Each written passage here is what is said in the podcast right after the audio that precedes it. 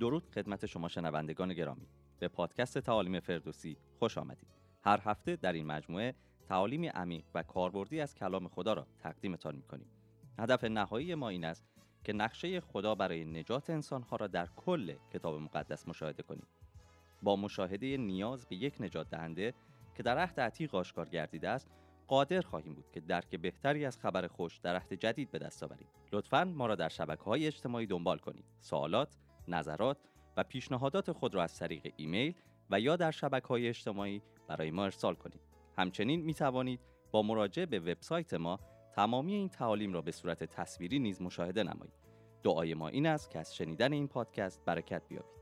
این پادکست توسط تیم تعلیمی فردوسی تهیه و تقدیم شما می گردد.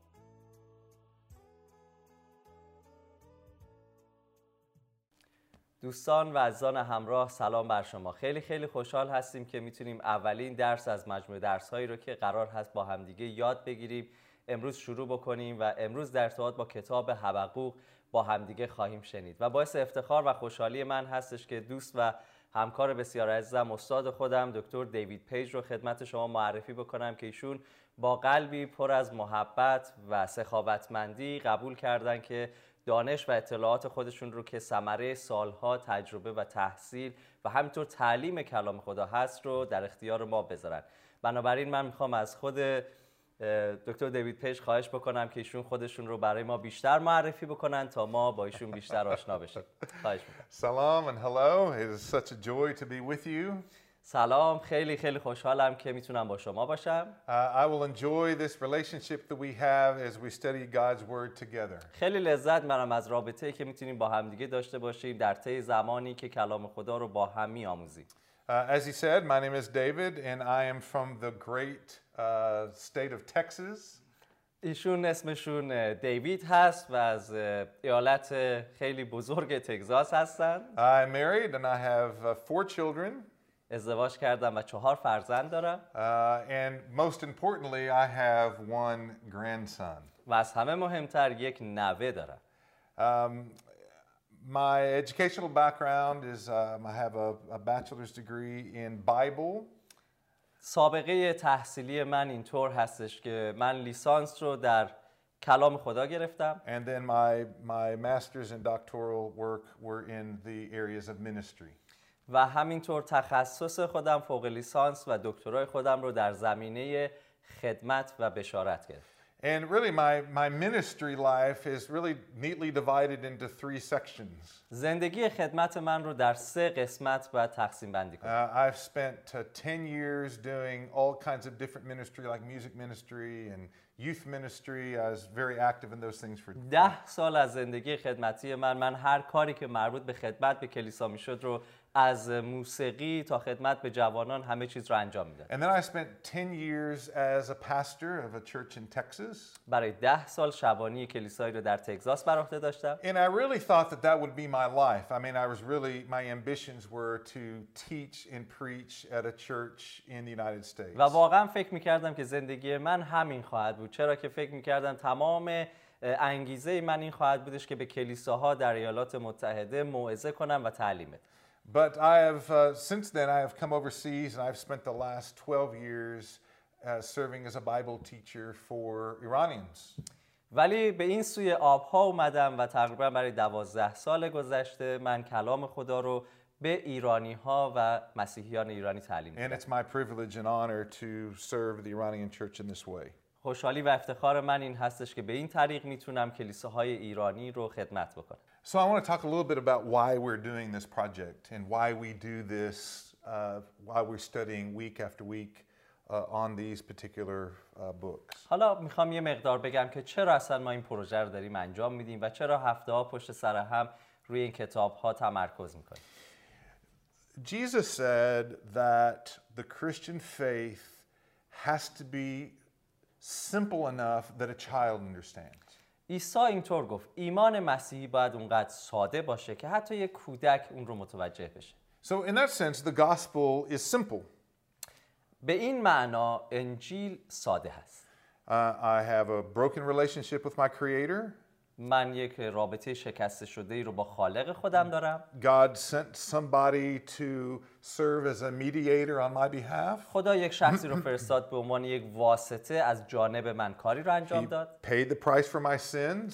بهای گناه من رو پرداخت by کرد faith, I can believe in him and I can be restored in my relationship with و God. با ایمان من میتونم به این- با این شخص در رابطه باشم و این رابطه و ایمان میتونه رابطه شکسته من با خالق رو احیا کنه So, in that sense, our faith is rather simple. The message is rather simple. در این شکل اگر صحبت بکنیم ایمان ما یا حداقل پیغام ایمان ما خیلی ساده هست But our faith is not simplistic. In other words, the how we apply our faith is not always simple. اما ایمان ما به یک زبان دیگه خیلی هم ساده نیست یعنی اون طریقی که ما ایمان خودمون رو عمل می‌کنیم و کاربرد ایمان ما بعضا اونقدر ساده نیست I mean, one of the, the impacts of having a, a living in a broken, sinful world is that sin makes life complicated. اصلا یکی از تاثیرات زندگی در جهانی پر از گناه و سقوط کرده این هستش که همین گناه و سقوطی که در جهان اتفاق افتاد زندگی ها رو سخت کرده و راحت نیست And so God's promised to get these things sorted out and fixed in the end. But in the meantime, between now and the time uh, God gets things sorted, we have to learn how to live in a broken world.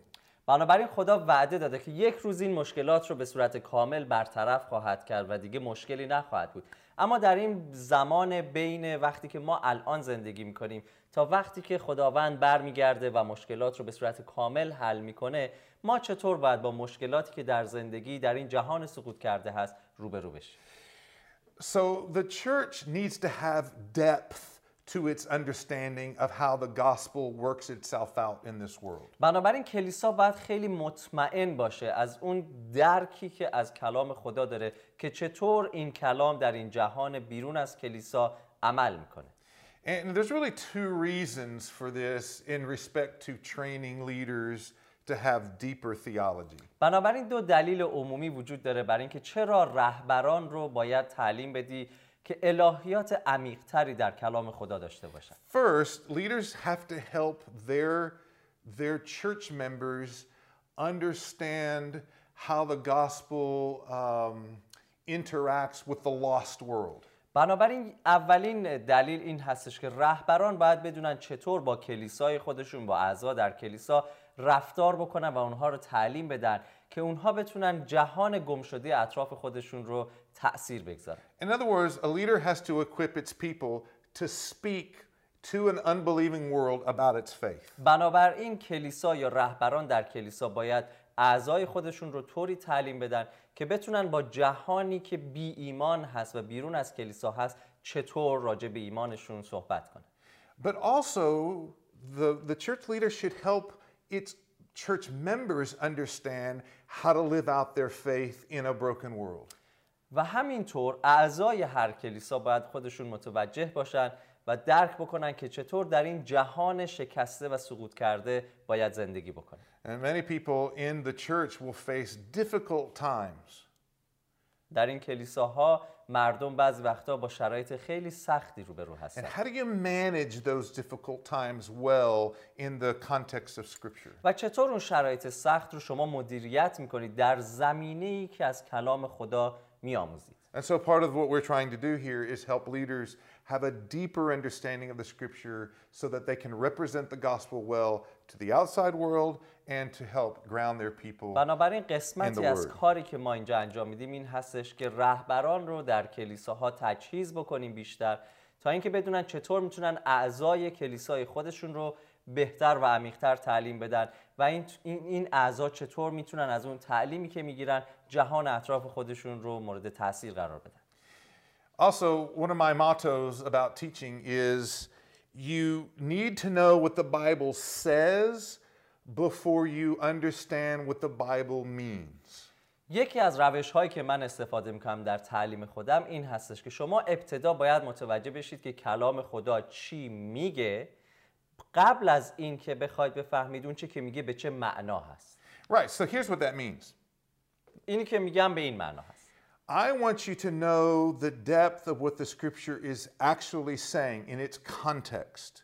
می‌خوام کاملا متوجه بشید که کلامی رو که دارید مطالعه می‌کنید در اون زمینه خودش چی داره میگه So that means that in my teaching, I'm not going to give you a lot of application. بنابراین وقتی که من به شما تعلیم میدم زیاد کاربردهای متفاوت و زیادی رو به شما نخواهم داد I'm going to expect you to take what the Bible says and work through the process of applying that meaning to you. می‌خوام شما این مسئولیت رو به عهده بگیرید و اون چرا که کلام خدا به شما میگه رو بگیرید و در اون روشی که در زندگی و شرایط شما معنا پیدا می‌کنه اون رو کاربرد بدید So that means teaching you about the, the language of the Bible. مثلا اگر من در ارتباط با زبان کتاب مقدس به شما تعلیم بدم its literary context and historical context, زمینه تاریخی و زمینه ادبی رو به شما تعلیم and بدم its theological context, where this particular passage fits in the overall narrative of the Bible. و یا حتی اگر زمینه الهیاتی اون متن رو به شما تعلیم بدم که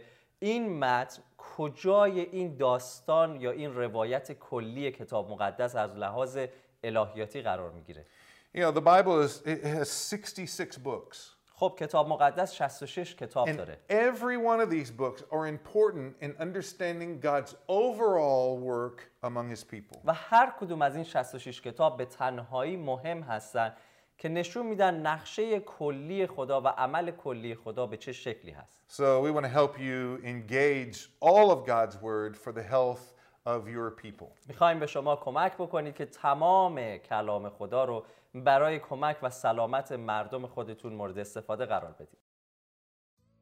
از همراهی شما بسیار سپاسگزاریم. امید داریم که این پادکست باعث تشویق، تقویت و بنای شما گردیده باشد.